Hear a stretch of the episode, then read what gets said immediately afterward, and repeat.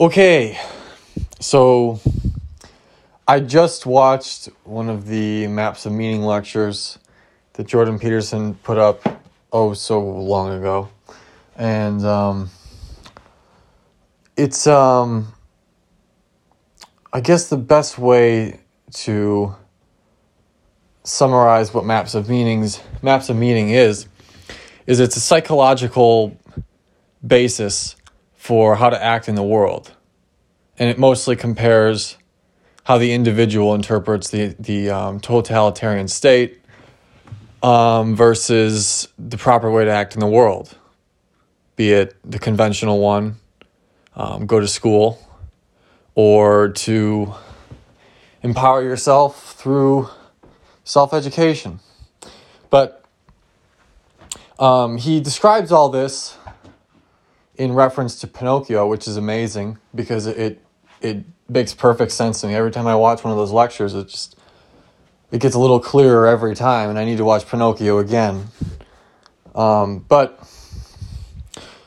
the idea of Pinocchio is he's trying to become a real boy, and um, his father, um, Papa Geppetto, creates him and um, wants him to become a real boy. And becoming a real boy is is just another way of saying the proper way becoming strong and, and competent and independent and how to live in the world, how to function properly in the world. And that's exactly what Pinocchio ends up doing.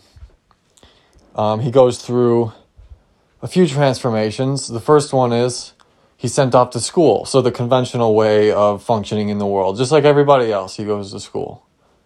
He doesn't actually make it to school.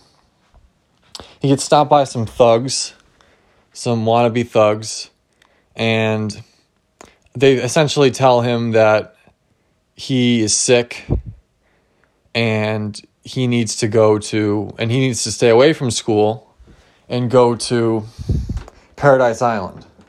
And what Jordan Peterson says brilliantly is in um, in totalitarian states or just in adolescence adolescence in general, you're told there's a there comes a time when you become cynical with life, and you decide that um, you're a victim of the entire world and you're afraid of it. So you just go around destroying monuments and destroying culture, be it through symbolism of the mental or physical, which is what's happening now. It happened in Mao's China. It happened in, by, by now, I mean, it's happening in America, be it good or bad. Um, the point is, it's happening. Um, history is, is attempting to be erased by a certain group. Um, this happened in Nazi Germany, in Stalinist Russia, and maybe the Congo, but I, I don't I don't know anything about that, so pretend I didn't say that. But um, they they tell him that he's sick, and the fox, who is the main thug, pretends to be a doctor. He's not saying anything of importance. He's saying mumbo jumbo essentially. But what he's selling is what's important.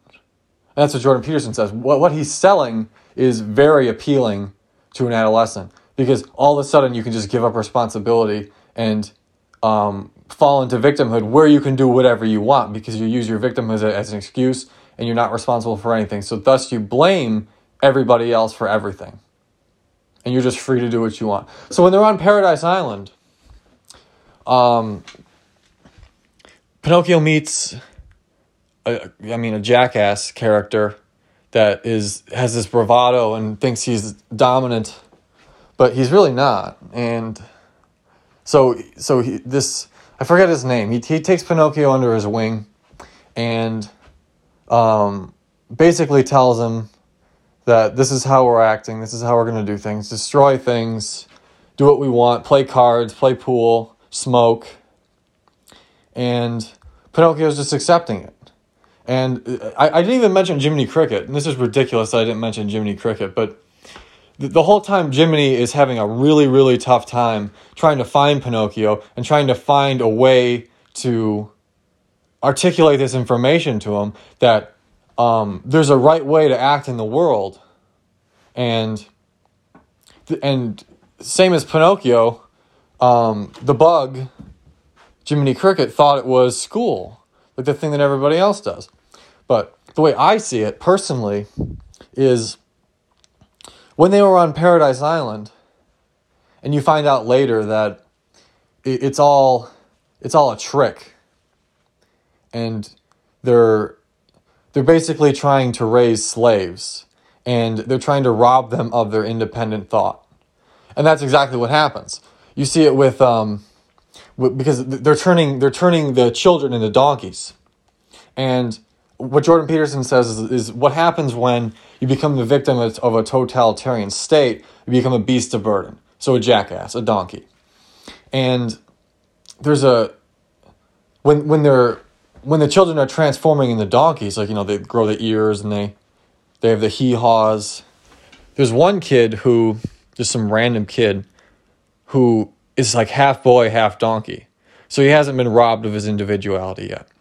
And he's like crying for his mom and he's saying like he doesn't want to do this. So they throw him in a cage so that he can be brainwashed essentially.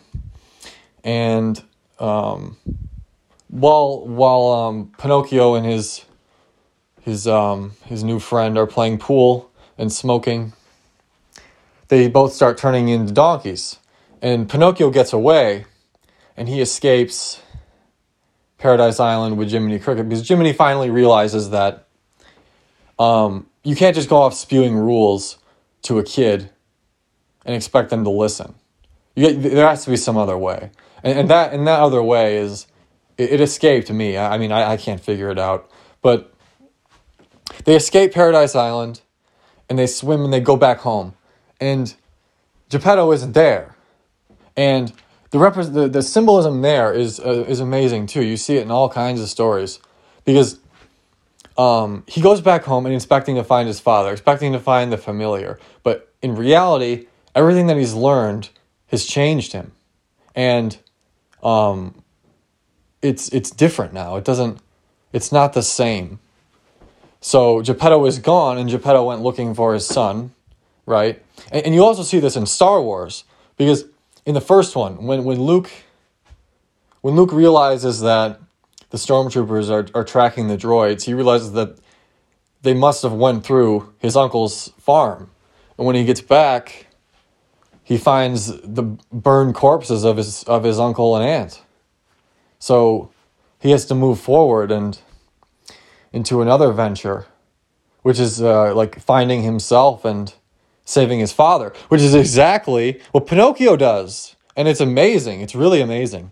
Because Pinocchio and Jiminy Cricket um, go go to the sea because they get a note at the doorstep and it says the the whale monstro has swallowed Geppetto or something. Because Geppetto went out looking for Pinocchio Paradise Island.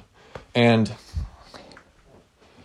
when when they're about to go under the water, um, Jiminy Cricket is is telling him that he can't do this, he can't do this, he's gonna die. So then I, I believe Pinocchio ties some cinder blocks to his feet and then he floats down. You know, he's a puppet, so he's not gonna die.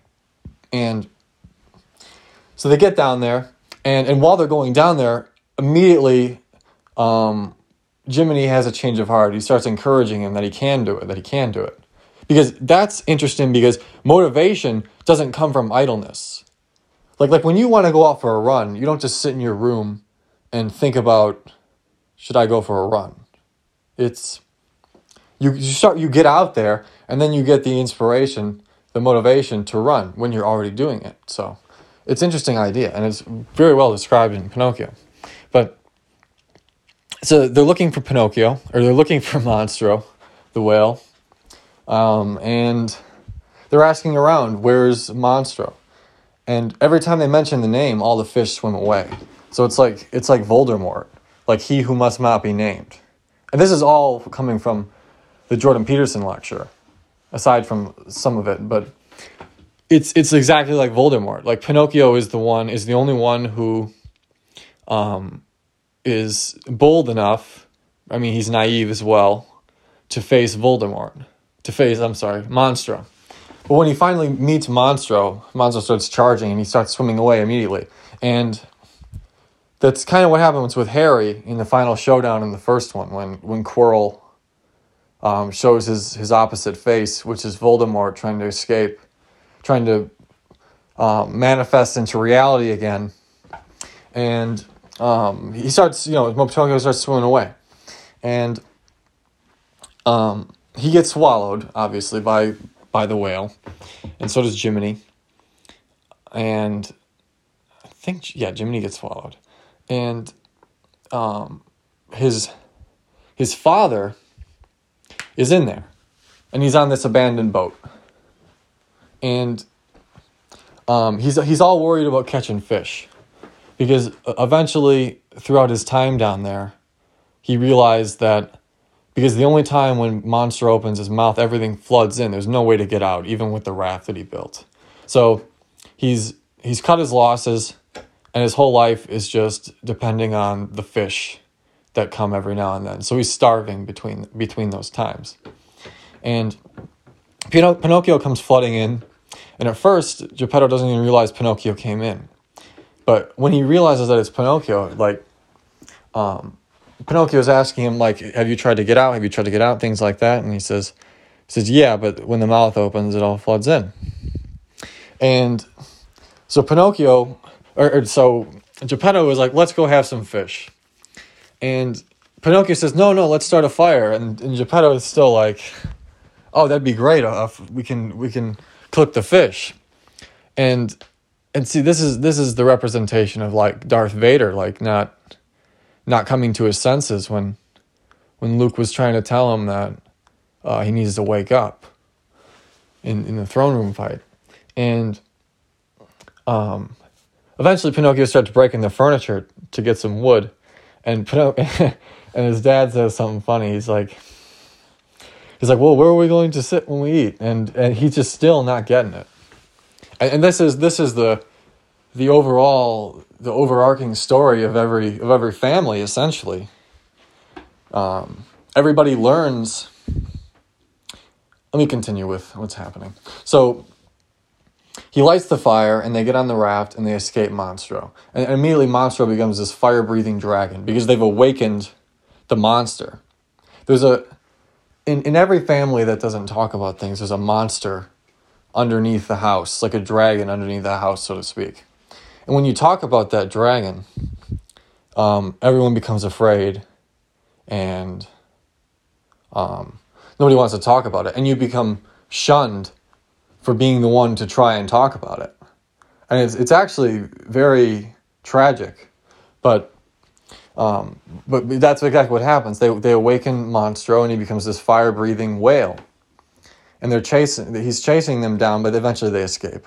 And Pinocchio loses the, the, um, the ears for the, for the jackass ears and becomes a real boy. So he's no longer wooden, he's no longer a marionette. He's an individual who knows how to function in the world as an individual. And what I was saying earlier, this is a good conclusion, is this is the overarching narrative for all families. And because everybody everybody learns these things. Everybody goes to school, everybody goes through adolescence where they start taking risks and and they have the cynical phase of Paradise Island. They want to go to paradise where they don't have responsibilities. And then eventually they learn that there's no fulfillment in that and that they need to adopt responsibilities. It needs to be a balance. And it's it's this is in literally every single story. It's it's the hero's journey. Um, and it's it's it's your journey to whoever's listening to this. It's really really it's your journey. And um, to be aware of that is is the first step of empowering yourself. And um, I'm just I'm glad that this thing this kind these ideas are articulated by great great people.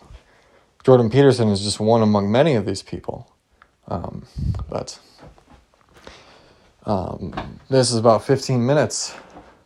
I didn't expect it to be 15 minutes, but if you've held on for this long, thanks for listening and stay tuned for the next one.